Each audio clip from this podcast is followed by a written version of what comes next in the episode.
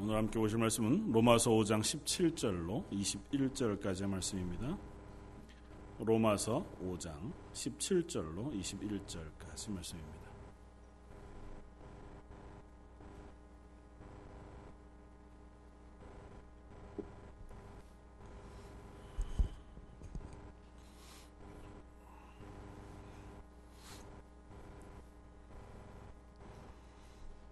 자, 였으면 우리 한 목소리 같이 한번 읽겠습니다.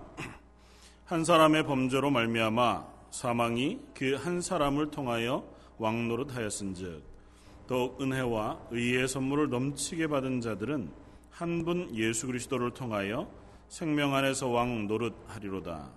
그런즉 한 범죄로 많은 사람이 정죄에 이른 것 같이 한 의로운 행위로 말미암아 많은 사람이 의롭다 하심을 받아 생명에 이르렀느니라. 한 사람이 순종하지 아니하므로 많은 사람이 죄인 된 것 같이 한 사람이 순종하심으로 많은 사람이 의인이 되리라. 율법이 들어온 것은 범죄를 더하게 하려 함이라. 그러나 죄가 더한 곳에 은혜가 더욱 넘쳤나니 이는 죄가 사망 안에서 왕 노릇한 것 같이 은혜도 또한 의로 말미암아 왕 노릇하여 우리 주 예수 그리스도 말미암아 영생에 이르게 하려 함이라. 혹시 어, 페르마타라고 하는 말이 무슨 말인지 혹시 아시나요? 음악 전공하신 분이 계셔서 음악 용어에서 페르마타 발음이 정확한지 모르겠습니다. 무슨 음악 용어일까요? 우리 찬양대 하시는 분들은 다 아시지 않으려나? 뭐 어떤 어떻게 노래를 부르라는 걸까요? 보통 노래의 마지막 부분에 점점 길게 좀 여유를 가지고 늘어지게 뭐 이렇게 하든지 좀 어, 노래를 그냥 딱 끊지 말고 이렇게 좀 이렇게 여유를 갖고 어, 근데 페르마타라고 하는 말이 이탈리아어라고 그래요. 그러면서 어, 이탈리아어 중에서 그 또 다른 뜻이 버스 정류장이라는 뜻이 있답니다. 처음 알았어요.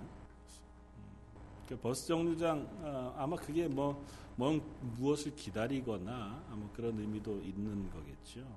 그래서 어떤 어, 한 사람이 이탈리아를 여행하면서 쓴 글에 보니까 아, 이 페르마타라고 하는 버스 정류장에 어, 잠깐 내려서 어, 그곳에 있는 경치나 시간을 좀 이렇게 어, 볼수 있는 여유를 갖게 어, 되어서 너무 좋았다. 그러니까 마치 그 말 그대로 그냥 버스를 타고 지나가 버리고 말면 그곳의 경치도 모르고 혹은 그냥 지나가면서 빨리 보고 말았을 그 장소, 지역에 대한 생각이 잠깐 내려서 내가 좀 가는 길이 더뎌지고 어, 좀 어, 그렇게 어, 시간이 더 걸린다 할지라도 내려서 그 장소를 깊이 바라보고 혹은 거닐고 앉아 있어 본 그 마음이 그 장소에 대한 뚜렷한 기억과 풍성한 어떤 감상을 갖게 했다. 이렇게 쓴 걸 보면서 아, 참 의미 있다 생각을 했습니다. 로마서 5장까지 오면서 아, 저도 그랬나 싶기도 하고 너무 이렇게 어, 말씀을 어, 막 다름질 치면서 본 것이 아닌가 하는 생각이 듭니다. 5장이 사실은 굉장히 풍성한 구원의 은혜에 대한 이야기를 하고 있거든요. 그래서 오늘 5장 17절부터 마지막 21절까지 이제 5장을 마무리하면서 구원 넘치는 은혜라고 하는 제목으로 그 구원이라고 하는 것 그것 우리에게 주어 주신 그 구원이 얼마나 넘치는 하나님의 은혜인가를 좀 이렇게 어, 바라볼 수 있는 시간이었으면 좋겠고 5장까지 오는 동안 사도 바울이 로마 교회에 간곡히 하고 싶었던 말 혹은 서로에게 확인하고 싶었던 그 구원의 은혜 그리고 지금도 여전히 우리들에게 하늘에서 하나님께서 쏟아 부으시듯이 부어주시는 그 은혜에 대한 어, 그것들을 이렇게 좀 어, 관망하면서 바라보고 소망하면서 우리가 어, 누리고 경험할 수 있는 그런 시간이었으면 좋겠습니다. 그냥 빨리 하고 넘어가거나 빨리 이해하고 넘어가거나 알고 넘어가기 이전에 내 속에서 그것을 좀 어, 즐긴다고 표현하면 좀 죄송할까요? 네, 그래서 구원이라고 하는 것을 내 삶 속에서 혹은 현재를 살아가는 현재의 시간, 우리 런던에서 뭐 혹은 가정에서 혹은 뭐 일터에서 또 혹은 교회에서 우리가 살아가는 그 삶 속에서 구원의 은혜를 좀 이렇게 누리면서 살아갈 수 있는 어, 저 여러분들이었으면 좋겠다 이렇게 생각이 됩니다. 사도 바울이 이 5장 전체를 통해서 아담과 예수 그리스도라고 하는 두 어, 이름을 거듭거듭 대조하고 비교해 가면서 우리가 얼마나 죄인 가운데에서 구원의 은혜 가운데 놓여졌는가를 설명합니다. 우리는 이 두 이름 아래 속해 있는 사람들인 거죠. 우리는 다 아담의 후손입니다. 그러니까 어느 인류 중에 어느 누구도 아담의 후손이 아닌 사람은 없어요.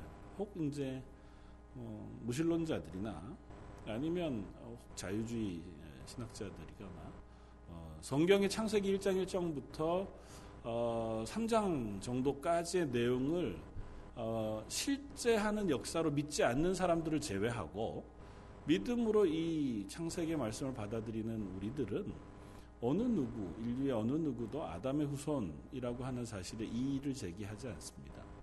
모든 인류는 다 거꾸로 올라가면 아담의 자손인 거죠. 그런 의미에서 중간에 그 죄가 어떻게 전가되었는가를 여러 가지 얘기할 수 있겠지만 우리가 앞에 살펴본 것처럼 아담의 후손인 우리들은 아담이 범한 죄 속에서 함께 죄인이 되었고 그 죄인된 자리에서 아담이 하나님으로부터 받은 저주인 사망에 이르게 되어지는 저주를 함께 받았다는 것입니다. 그래서 우리의 삶이 그 죄악 가운데 살아가는 인생이고 결국은 그 죄악으로 인한 결과인 사망을 향해 다름질쳐가는 인생일 수밖에 없다고 하는 사실 우리는 확인했습니다. 우리는 아담 아래에 있는 것이죠. 그리고 사망의 권세 아래, 사망이 왕노릇하는 그 아래에 속하는 사람들입니다. 그럼과 아울러서 예수 그리스도의 보혈의 피로 구원을 얻은 저와 여러분들은 그곳에서 옮기어 지금은 예수 그리스도 아래에 속한 사람이라고 사도 바울은 표현합니다. 예수님께서 십자가를 지시고 죽으실 때에 예수님과 함께 그 십자가에서 죽음으로 우리의 모든 죄악이 하나님의 은혜 가운데 용서함 받았고 예수님이 살으심으로 말미암아 의롭다 하시고 그 구원을 이루시는 구원 안으로 우리가 옮겨 졌다고 하는 선언을 사도 바울이 합니다. 그러니까 우리는 어, 이제는 아담 아래에 속한 사람이 아니라 예수 그리스도 안에 속한 사람들이고 그 표현을 우리는 하나님의 은혜 안에 들어가 서 있는 사람이라고 하는 표현으로 사도 바울이 하고 있었던 것을 우리는 확인했습니다. 그냥 우리는 그 두 신분 아래 있는 거죠. 그러면서 그 두 신분을 어, 적극적으로 비교합니다. 한 사람 아담이 범죄함으로 이 땅 가운데 죄가 들어왔다. 그리고 한 사람 아담이 그 죄를 범함으로 말미암아 죄의 결과인 사망이 들어왔다. 이와 같이 아담이 하는 범죄와 같이 오는 모든 인류가 죄를 범함으로 모두 다 사망의 권세 아래 죽을 수밖에 없는 죄인이 되었다. 그 죄인 된 우리를 위하여 예수님께서 이 땅에 오셔서 우리를 대신하여 십자가에 달려 죽으심으로 우리의 죄를 대속하셨고 우리의 죄를 대속하신 예수 그리스도의 보혈의 피를 인하여 하나님께서 우리를 의롭다고 인정해 주셨다. 그런데 그것은 마치 아담이 범죄하여 우리가 죄인이 된 것과 똑같은 것이되 더욱 큰 은혜로 하나님께서 우리를 구원해 주셨다고 사도 바울은 표현합니다. 그러니까 아담 하나 때문에 아담의 죄가 우리들에게 전가되는 게 너무도 당연했던 것처럼 아담보다 더 크고 놀라우신 하나님이신 예수님으로 인하여 그 구원이 우리에게 전해지는 것이야말로 더 이상 말할 필요 없이 확실한 것이다. 그 사도 바울은 그렇게 설명하고자 하는 것입니다. 그러니까 사도 바울이 괜히 아담과 예수 그리스도를 비교하는 것이 아니고 우리가 아담의 후손인 것처럼 우리는 예수 그리스도 안에 속한 사람이라고 하는 사실을 설명하면서 우리가 받은 구원이 얼마나 확실한가. 우리를 구원하실 하나님의 구원의 은혜가 얼마나 흔들림 없이 분명한가. 그리고 이미 완전하게 이루어졌는가를 설명하는 것이다. 그렇게 어, 함께 나누었습니다. 그리고 그 뒤를 이어서 오늘 아담과 예수 그리스도를 또 다시 한번 비교하고 있는 17절부터 21절의 말씀을 가지고 우리가 받은 구원의 확실함이 바로 은혜라고 하는 단어로 표현되어지고 있다는 사실을 우리가 확인하면 좋겠습니다. 21절 말씀 한번 보겠습니다. 같이 한번 읽겠습니다. 한 번만 더 같이 읽겠습니다. 이는 죄가 사망 안에서 왕 노릇한 것 같이 은혜도 또한 의로 말미암아 왕 노릇하여 우리 주 예수 그리스도로 말미암아 영생에 이르게 하려 함이라. 죄에 대한 반대 쪽에 은혜라고 하는 표현을 쓰고 어, 있습니다. 죄로 인하여 우리가 죽을 수밖에 없는 그 하나님의 저주 아래 있다면 우리는 하나님의 은혜 때문에 영원한 생명을 얻게 되었다. 사도 바울이 하고 싶은 얘기는 그것입니다. 그리고 우리가 확인해야 할 바도 그것입니다. 우리의 구원은 하나님의 은혜로 얻어진 것이다.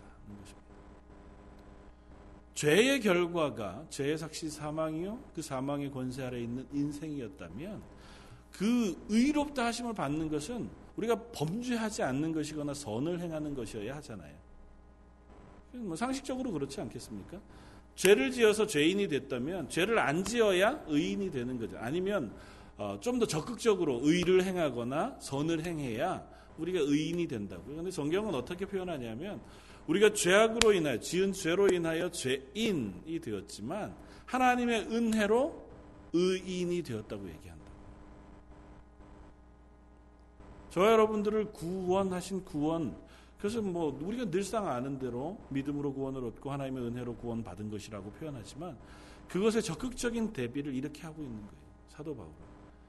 우리가 구원받을 수 없는 죄인이었던 것은 우리의 죄악 때문이다. 그러나 그것으로부터 하나님의 은혜, 하나님의 구원, 하나님의 자녀 되어지는 권세를 얻게 되어지는 것은 하나님의 은혜 때문이다. 그러므로 우리가 하나님의 자녀 되어진 것은 전적으로 하나님의 은혜에 의한 것이다고 하는 사실을 우리에게 말하면서 너희는 과연 그 하나님의 은혜 가운데 거하고 있느냐고 묻고 있습니다. 저 여러분들은 하나님의 은혜 가운데 거하고 있습니까? 말씀을 준비하면서 아, 물어봅니다. 야, 난참 하나님의 은혜 가운데 거하고 있나? 혹은 우리들은 과연 하나님의 은혜 가운데 살고 있나? 하나님의 은혜 가운데 살고 있다는 건 어떤 걸까? 어, 하나님의 은혜가 우리 속에 충만하다면 우리의 일상은 어떻게 변할까?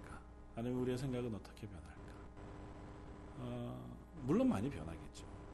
그러나 어, 그 은혜로 있어서 변화되어지는 것은 물론 감정적인 즐거움과 기쁨, 평안함 거기서부터 오는 어떤 어, 뭐 기도가 충만해지거나 혹은 사랑이 넉넉해지거나 혹은 하나님 앞에서 봉사하는 열심이 더 생기고 신실해지거나 하는 것들이 있겠지만 그보다 더 중요한 것은 흔들리지 아니하는 믿음의 자리에 서는 것이겠다는 생각을 합니다. 하나님의 은혜가 우리 속에 충만해지면 웬만한 것으로는 우리를 흔들 수 없는 단단한 자리 위에 서게 되어지는 것이겠다. 저 여러분들이 하나님의 은혜 가운데 있기를 원합니다. 그리고 그 하나님의 은혜가 매일매일 우리 속에 확인되어지기를 바랍니다. 머릿속에서 말고 기도할 때마다 아, 하나님의 은혜가 참 좋다. 내게 부으신 하나님의 은혜가 오늘도 나를 평안하게 붙잡아 주셔서 감사합니다. 그렇게 기도할 수 있는 저 여러분들이길 바랍니다. 하나님의 은혜는 성경이 분명하게 얘기합니다. 우리에게 결코 인색하지 않다고 말합니다. 하나님의 구원의 은혜에 대해서 그래서 예수님이 어, 이 땅 가운데서 설교하시고 말씀을 전하실 때마다 풍족한 하나님의 나라의 비유를 들어서 우리에게 말씀해 주십니다. 우리가 받는 구원, 하나님의 통치가 이루어진 하나님의 나라, 우리가 도달하게 되어질 구원받은 하나님의 나라의 모습은 결코 인색한 나라가 아니에요. 너무너무 풍족한 나라, 너무너무 넉넉한 나라라고 하는 것을 우리에게 얘기해 줍니다. 마치 옥토에 뿌려진 씨앗이 백배의 결실을 맺는 것처럼 하나님의 나라는 풍족합니다. 열매 맺는 땅입니다. 하나님의 나라는 마치 그물이 찢어질 것과 같이 풍족한 것을 거두어 들이는 어부의 삶과 비슷해 보입니다. 예수님이 제자들을 부르실 때 제자들이 예수님의 명령에 순종하여 그 그물 가운데 풍족한 것, 그물이 찢어질 만큼 많은 물고기들을 거두어 들였다고 하는 이야기를 우리가 읽습니다. 물론 그와 같이 그들이 사도가 되어 많은 이들을 구원할 것이라고 하는 비유의 또 다른 표현이겠지만 또 다른 한편 하나님이 우리에게 허락하시는 은혜 그것이 바로 그와 같이 넉넉하다고 하는 것을 우리는 비교해 볼 수 있습니다. 벳세대 광야에서 겨우 오병이어라고 하는 작은 먹을거리를 가지고 그 많은 인구 무리를 다 먹이시되 그냥 먹이시는 것이 아니고 넉넉히 먹이시고 남아 남겨 놓은 음식의 찌꺼기가 열두 광주리가 되었다고 하는 기록을 우리는 읽습니다. 배고픈 일상을 살아갑니다. 어쩌면 먹고 사는 문제 때문에 늘 바쁘고 분주한 인생을 살아갑니다. 하나님의 나라는 하나님이 우리에게 베푸시는 은혜는 그냥 그걸 채워줄 만한 것이 아니라 차고 넘쳐서 남을 만한 것이라고 거듭거듭 이야기한다고. 이스라엘 백성이 광야 가운데서 그 먹을 것 하나 없는 땅에 40여 년을 살아가는 동안 하나님 결코 먹을 것이 부족하지 않게 해주셨습니다. 매일 아침마다 그들이 텐트 바깥을 나가면 진 사면에 하얗게 만나가 내려서 수북히 쌓여 있었습니다. 그들은 그저 그것을 퍼 담아 오면 됐습니다. 그날 먹을 만큼 오늘 정말 배가 터지게 먹어야 되겠다 생각하면 그만큼 담아 오면 됐어요. 오늘은 그냥 좀 다이어트를 할 생각이 있어서 조금 담아 오면 그러면 됐습니다. 그들이 원하는 것을 다 담고도 남았습니다. 그래서 담고 가져오고 나서 해가 뜨면 그 만나가 다 쓰러져 버렸다고 성경은 기록합니다. 하나님 우리에게 베푸실 때, 야, 니네 광야 40년 살아가는 동안 줄 것이 좀 넉넉하지 않으니까 요만큼 가지고 오늘 나누어 먹으렴. 그러곤 주시고, 요만큼은 내일 나누어서 먹으렴. 그렇게 주시지 않는다. 그냥 나가면 얻을 수 있을 만큼 풍족하게 주셨습니다. 참 재미있는 기록은 하나님 앞에 원망해서 그들이 우리도 고기 좀 먹게 해주십시오 그랬을 때 하나님 메추라기 때를 그들에게 보내주셨잖아요. 메추라기 때가 진 사면에 덮였는데 가득 덮였다고 성경은 기록합니다. 심지어 그들이 악한 마음으로 하나님을 원망했음에도 불구하고 그들에게 하나님 고기를 주실 때에도 그냥 몇 마리 주시지 않고 그냥 배가 터질 때까지 한번 먹어보렴 그렇게 주셨다고요. 하나님이 주시는 것은 결코 인색하지 않습니다. 하나님의 나라에 대해서 그래서 요한계시록에서 설명할 때에도 하나님의 나라가 얼마나 좋은 거를 인간이 표현할 수 있는 모든 단어를 다 표현해서 설명하고 있잖아요. 온갖 보석과 진주, 황금으로 깔린 길, 그리고 병과 아픔과 슬픔과 괴로움이 없는 땅, 다툼과 혹은 절망이 없는 것, 영원한 생명이 있고 영원한 기쁨이 있는 것, 찬양과 감사가 넘치는 곳. 하나님의 나라, 하나님의 통치는 결코 인색하지 않습니다. 하나님의 구원이 바로 그와 같습니다. 하나님 우리에게 베푸시는 은혜도 결코 인색하지 않습니다. 그런데 그 구원을 대하는 우리들의 자세가 그 풍족하고 놀라운 것을 누리는 것이 아니라 그 구원을 어떻게든 빼앗기지 않기 위해서 아둥바둥 하는 것에서만 머물러 있는 것은 아닌가 하는 생각을 해봅니다. 여러분들의 신앙생활은 어떻습니까? 저희들의 신앙생활은 어떻습니까? 하나님께서 우리에게 베푸신 그 구원의 은혜를 매일 야, 참 감사하고 기쁨으로 누리면서 오늘 하루도 하나님 참 감사합니다. 하나님 오늘도 제가 하나님의 은혜 가운데 섭니다고 고백하는 그런 기쁨의 삶이 우리들 속에 있습니까? 아니면 야, 하나님 여전히 나를 구원하실까? 하나님 앞에서 내가 이렇게 하면 안 되는데 물론 우리가 늘 우리의 죄 때문에 하나님 앞에 회개해야죠. 그럼에도 불구하고 하나님의 구원의 은혜의 풍성한 것들을 완전히 빼앗겨 버리고 마치 시험 치는 학생들처럼 조마조마한, 조마한 마음으로 늘 선생님 앞에 나아가서 주일날 올 때마다 불안한 마음으로 아니면 우리가 일상을 돌아볼 때마다 늘 하나님이 날 여전히 사랑하고 계실까 때문에 두려워하고 있는 사람들은 아니 저 여러분들이 그 자리를 떨쳐서 일어날 수 있기를 바랍니다. 로마서 5장이 하고 싶은 얘기는 구원은 확실한 것이다 하는 얘기를 하고 있습니다. 그리고 그 구원은 하나님의 은혜로 된 것이라고 얘기해요. 우리가 범죄하지 않으므로 하나님의 구원을 획득한 것이 아니라고 얘기한다. 자꾸 얘기하잖아요. 우리가 의를 행함으로 하나님께서 우리를 의롭다 인정해 주신 것이 아니라고 얘기합니다. 하나님의 은혜로 너희에게 구원을 베풀어 주시는 것이다. 그리고 그 구원은 확실한 것이다. 그 구원은 결코 하나님 포기하시지 않는 것이다. 그러니 그 구원의 은혜에 충만한 자리에 서서 그리스도인으로 하나님 앞에 살아가기를 바라는 것이에요. 저 여러분들 그 은혜에 그것을 깨달아 알고 누릴 수 있게 되어지길 바랍니다. 그것이 어떤 것인지 뭐 배워가겠죠. 하루하루 우리가 누리고 소망하다가 보면 우리 속에 점점 더 풍성하게 채워지는 것 아니겠습니까? 저는 달란트 비유를 그와 비교해서 생각해 볼 수 있다 생각합니다. 예수님이 하신 달란트의 비유. 한 주인이 떠나가면서 종에게 달란트들을 맡겼습니다. 한 달란트, 두 달란트, 다섯 달란트를 맡겼어요.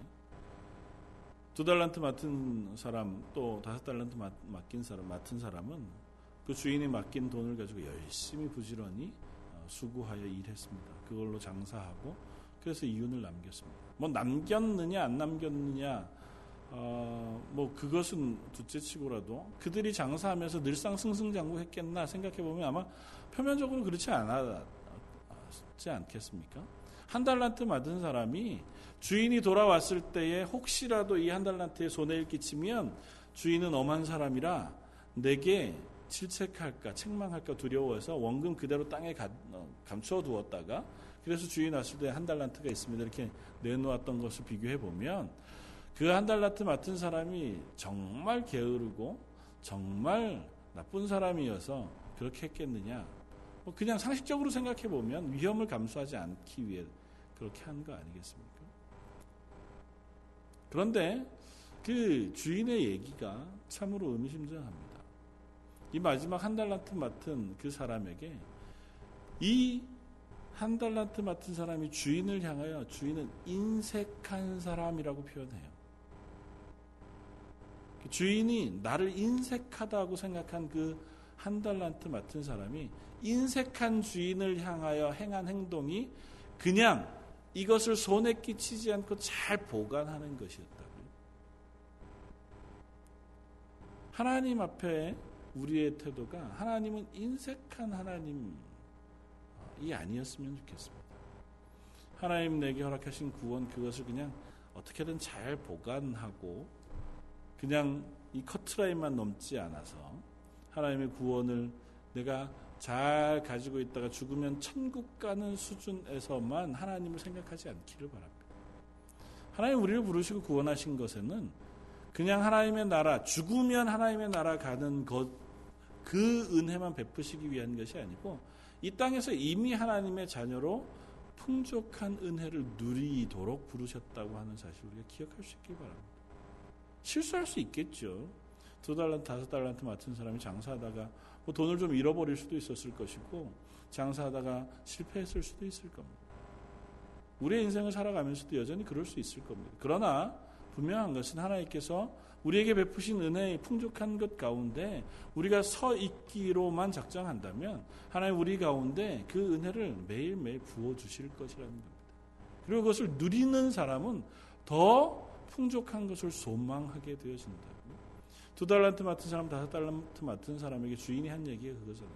내가 작은 일에 충성하였으니 더 크고 비밀한 일을 내게 맡길 것이다.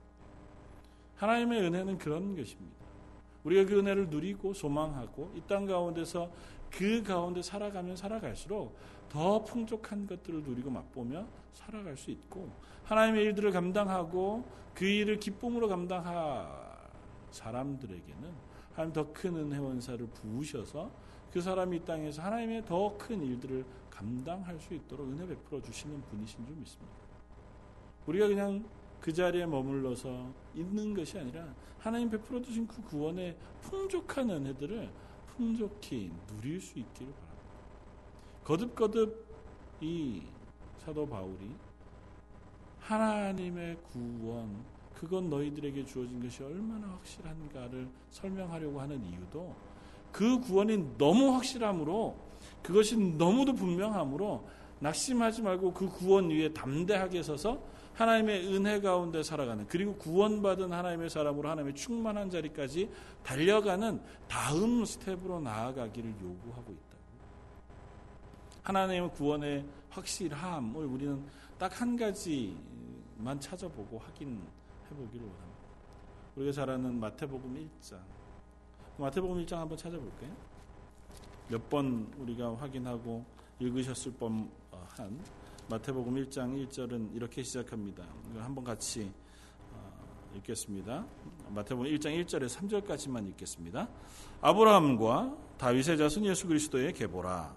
아브라함이 이삭을 낳고 이삭은 야곱을 낳고 야곱은 유다와 그의 형제들을 낳고 유다는 다말에게서 베레스와 세라를 낳고 베레스는 헤스론을 낳고 헤스론은 남을 낳고 어, 예수 그리스도의 구원의 비밀 그리고 구원의 그 사역을 설명하면서 어, 마태복음은 처음 시작을 이렇게 시작합니다. 아브라함과 다윗의 자손 예수 그리스도의 세계라. 어, 그리고 나서 예수님의 족보에 대해서 상세하게 기록합니다. 아마 뭐 몇 번 설교를, 설교를 들으신 분들도 있겠지만 이 족보의 비밀이 있습니다. 저는 그 족보의 비밀을 오늘 하나님의 구원의 확실함으로 확인해 보고자 합니다.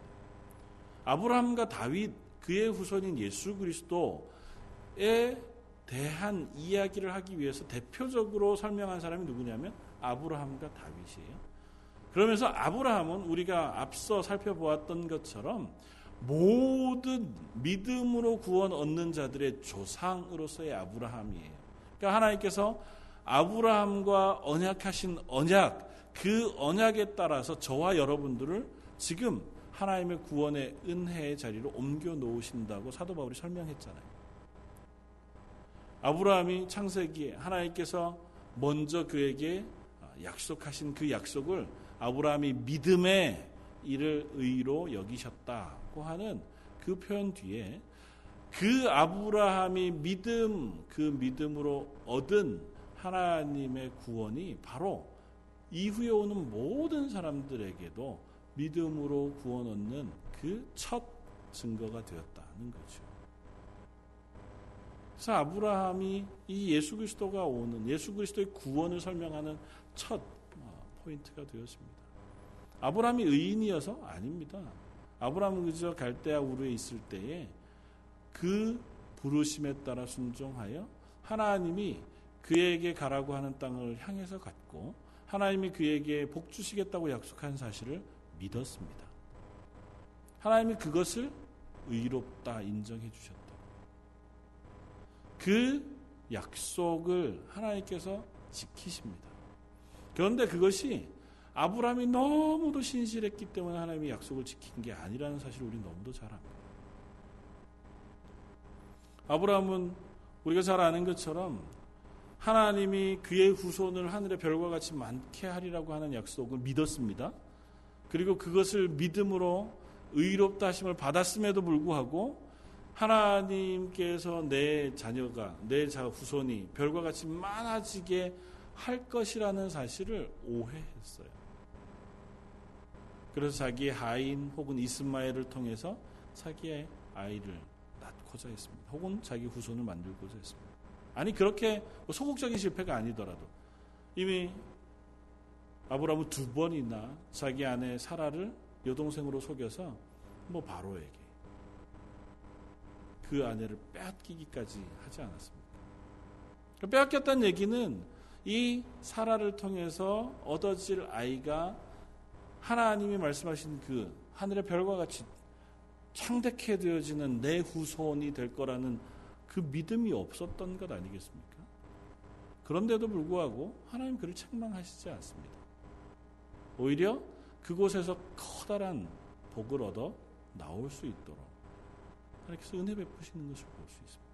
하나님이 약속하시잖아요. 하나님이 내가 너로 하여금 이 놀라운 일의 주인이 되게 할 것이다. 그러시면서 뭐라고 말씀하시냐면 내가 그 일을 할 것이라고 말씀하세요. 하나님께서는 내가 거듭것 창세기 12장에 가면 어, 이렇게 고백합니다. 하나님께서 아브라함에게 이르시되 너는 너의 고향과 친척 아비 집을 떠나 내가 내게 보여줄 땅으로 가라. 내가 너로 큰 민족을 이루고 내게 복을 주어 내 이름을 창대하게 하리니 넌 복이 될지라. 너를 축복하는 자에게는 내가 복을 내리고 너를 저주하는 자에게는 내가 저주하리니 땅의 모든 족속이 너로 말미암아 복을 얻을 것이라고 말씀하세요. 다시 말하면 하나님이 아브라함과 약속하시면서 그 약속을 내가 지키겠다고 선언하시고 그 약속을 하나님이 지키신다고요.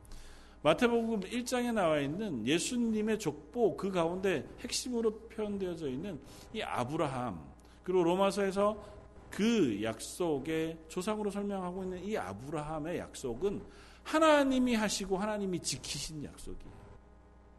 그 약속의 결과로 예수 그리스도가 이 땅에 오시는 겁니다. 다윗은 어떠합니까? 다윗도 그렇잖아요. 다윗 역시 하나님 옆에서 하나님이 그 마음의 중심을 보시고 왕으로 세우셨지만 그러나 그가 하나님 앞에서 늘 선하기만 해서 하나님께서 그를 왕으로 세우시고 그로 하여금 예수 그리스도의 조상이 되게 하신 것은 아닌 것을 우리가 압니다. 다윗 역시 하나님 앞에서 실패했고 그의 제약 가운데에서 하나님 앞에 완전히 떠나간 사람이 되어졌을 때에도 하나님께서 그를 용서하시고 회개케 하셔서 다시 하나님의 언약의 약속을 이어가게 하십니다. 그뿐입니까?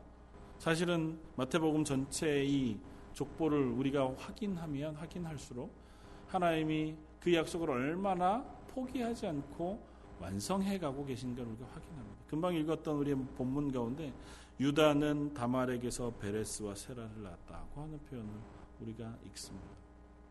유다는 다말이라고 하는 사람에게서 예수님의 조상이 되는 베레스와 세라를 낳습니다. 다말이 누굽니까? 유다의 며느리입니다.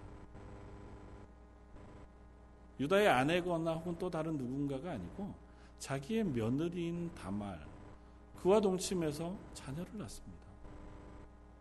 하나님 보시기에 그와 참 선해 보이고 괜찮아 보이는 족보가 아니에요. 하나님 보시기에 악을 행합니다. 하나님이 쳐 없애버려도 그만 멈추어 버려도 될 만한 일들이 이 족보 가운데 거듭거듭 나옵니다. 라합이라고 하는 사람은 또 어떻습니까? 롯이라고 하는 여인은 또 어떻습니까? 롯이라고 하는 여인은 모압 여인입니다. 우리가 신명기 말씀을 요즘 새벽마다 또 매일 묵상으로 묵상하고 있지만 모압 민족은 결코 이스라엘 백성 가운데 들어올 수 없는 사람들이에요. 하나님께서 아예 모세를 통해서 이스라엘 백성에게 선포하셨어요. 모압 백성은 결코 너희의 공동체 안에 들어올 수 없다. 그런데 롯은 들어오잖아요. 모압 여인인 롯을 통해서 그의 후손 가운데 다윗이 낳고 그의 후손 가운데 예수님이 나신다. 라합은요 기생이었습니다. 예수님의 이 족보만 보아도 그 족보 가운데서 하나님이 이만 멈추어 버려야 할 만한 때가 너무 많습니다. 다윗이 뭐라고 표현하냐면 우리야의 아내 바세바를 통해서 아들을 낳습니다. 솔로. 하나님 앞에서 이 모든 일들은 하나님의 구원의 언약을 멈추어도 우리 쪽에서 할 만한 항변할 만한 얘기가 하나도 없는 것들 투성이에요. 그런데 어떻게 하시냐면 하나님이 멈추지 아니하시고 그 구원을 이루어 가셨다 합니다. 마태복음이 얘기하는 것은 그 모든 사건에도 불구하고 하나님께서 하나님이 언약하신 언약을 지켜가신다는 거예요. 아브라함과 약속하신 언약을 그 아들 이삭 야곱에게로 그리고 다윗과 예수님에게 이르기까지 하나님께서 그 언약을 지키시고 그 언약을 예수님을 통하여 온 인류를 향하여 확증하시고 또한 완성하신다고 하는 이야기를 마태복음 1장은 하고 있는 겁니다. 저 여러분들을 향한 구원의 확실성은 그렇습니다. 저희가 받은 구원의 확실함은 하나님께서 이토록 역사 가운데 그 구원을 포기할 만, 할 만한 상황에도 포기하시지 않고 이루셨던 것처럼 저와 여러분들을 향하신 하나님의 구원의 은혜도 그와 같다고요. 로마서 5장이 하고 싶은 얘기는 그겁니다. 하나님 우리에게 베푸신 구원은 결코 포기함이 없다는 거예요. 하나님의 은혜는 결코 인색하지 않다는 겁니다. 하나님 우리에게 베푸신 구원은 풍성하고 놀라우며 확실하고 또한 완성되어진 것이라는 겁니다. 그러니 제발 그 구원의 은혜 가운데서 기뻐하며 감사하며 살아가라고 말씀하시는 것이고 구원받은 하나님의 자녀로 너희가 그 자리에서 살아가라고 말씀하는 겁니다. 하나님의 구원을 이미 이 땅에서 누린 사람처럼 살라는 겁니다. 하나님이 베풀어 주신 그 구원의 은혜가 매일매일 같이 우리를 향하여 쏟아지고 있는 사람과 같이 이 땅에서 그 하나님의 충만한 것들을 누리면서 살라는 겁니다. 매일매일마다 여전히 우리의 삶이 내가 결정하고 내가 확인하고 내가 추구하는 것으로 가득 차서 지쳐하고 힘겨워하며 힘 그렇게 살아갈 것이 아니고 좀 멈추어 서서 하나님이 내게 베푸신 구원을 묵상하고 그 구원의 은혜가 얼마나 확실한가를 우리가 떠올리면서 감사하고 기도하고 그 은혜를 더 사모하면서 살아가라는 것입니다. 사랑하는 성도 여러분, 그 구원의 은혜가 저 여러분들 속에 다시 한번 확인되어지길 바랍니다. 기도할 때에 하나님 제가 그 구원의 풍성함 속에 빠지길 원합니다. 기도할 수 있는 저와 여러분들이기 바랍니다. 저 여러분들이 그 하나님의 구원이 내 속에 넘쳐나게 되어진다고 고백하면 그리고 그것을 사모하면 그것이 저의 삶 속에 여러분들의 삶 속에서 드러나게 되어질 줄 믿습니다. 결코 보물은 감추어지지 않습니다. 결코 빛은 감추어지지 않습니다. 어둠이 깊을수록 빛은 더 밝게 빛이 나고 또 그 보물이 화려하고 아름다우면 아름다울수록 더욱 찬란하게 빛이 납니다. 저와 여러분들 속에 허락하신 하나님의 구원의 은혜는 이 땅 가운데 결코 숨겨둘 만한 것이 되지 않습니다. 하나님으로부터 그 구원의 풍성함, 구원의 넉넉함, 은혜의 풍성함들을 사모하면서 누리는 저와 여러분들이 되어지고 그것들이 저와 여러분들을 통해서 주변으로 확산되어져 갈수 있는 그러한 은혜가 있기를 바랍니다. 우리는 결코 완전하지 않습니다. 그리고 우리는 참으로 완악한 사람들입니다. 언제라도 우리의 의지와 우리의 생각, 우리의 어떤 계획을 따라서는 하나님의 구원의 은혜를 그저 붙잡고 있기만도 어려운 사람들일지 모릅니다. 그러나 참 감사하게도 우리를 향하여 부어주신 구원의 은혜를 붙잡고 계신 분은 하나님이시라고.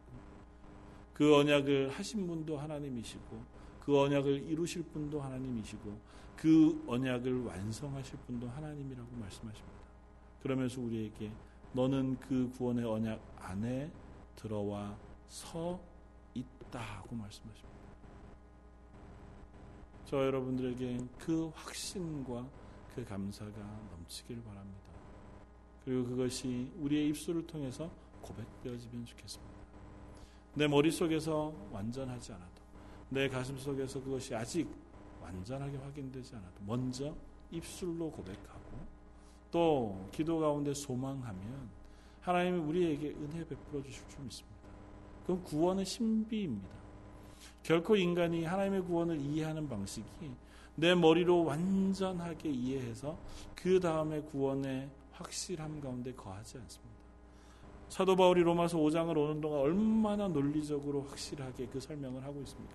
그럼에도 불구하고 그 구원의 확실함 가운데 서는 것은 우리 속에 성령이 역사하셔야 됩니다. 우리가 기도할 때마다 성령이 말할 수 없는 탄식을 우리를 위하여 간구하고 계시다고 말씀하십니다. 우리가 기도할 때마다 우리에게 주시는 구원의 은혜도 커져갈 줄 믿습니다. 우리가 예배 때마다 하나님의 은혜를 사모하는 마음으로 설 때마다 하나님 주시는 은혜가 풍성해질 줄 믿습니다.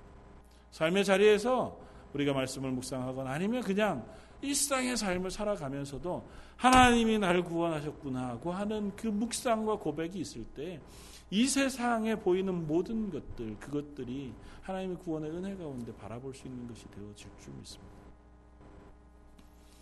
뭐 꽤 전에 한국의 고성이라고 하는 곳에 큰 산불이 있었습니다. 휴전선 근처에 그야말로 모든 나무들과 풀들이 다 타버려서 그 생태계가 다시 회복되는 엄청나게 많은 시간이 걸릴 것이다 고 사람들이 추측했습니다.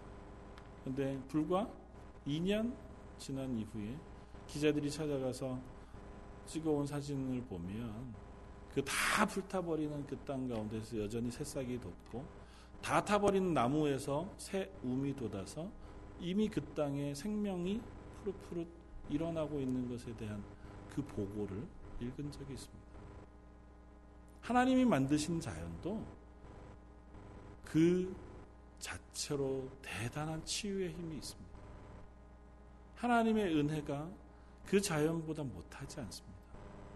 저 여러분들이 아무리 죄인이어도 우리가 아무리 절망 가운데 있어도 아니면 우리가 하나님의 은혜를 전혀 누리지 못하는 삶 가운데 있어도 하나님 우리를 치유하시고 우리에게 은혜 베푸시면 우리는 한순간에 그야말로 예수 그리스도의 생명으로 풍성한 자리에 서게 되어 줄 줄 믿습니다. 세상 속에 이 땅 가운데 역사 가운데 하나님의 교회에 부흥의 불길이 일어났던 그 모든 때에는 물론 전조가 있었지만 하나님이 어느 한 사람을 통해서 그 땅에 놀라운 역사들을 이루셨던 것을 봅니다. 성령이 그 마음 속에 역사하시면 그 은혜를 사모하는 한 사람을 통해서 그 공동체와 땅들이 변해가는 것을 봅니다. 저 여러분들이 다른 것은 몰라도 하나님의 은혜는 사모하는 사람들이었으면 좋겠습니다. 저희 런던 제일장로교회가 다른 건 몰라도 야 하나님의 구원의 은혜가 풍성한 교회가 되어졌으면 좋겠습니다. 그것을 사모하는 기도가 있었으면 좋겠고 그것을 소망하면서 살아가는 저와 여러분들이 되기를 주님의 이름으로 축원을 드립니다. 한번 같이 기도하겠습니다. 하나님의 구원의 은혜가 얼마나 크고 놀라운지요. 우리로는 다 할 수 없고 다 깨달을 수 없지만 사도 바울을 통하여 분명하게 말씀하시는 바 우리를 죄에서 건져 하나님의 구원의 자리로 옮겨 놓으시는 것이 전적으로 하나님의 은혜인 것을 저희가 믿습니다.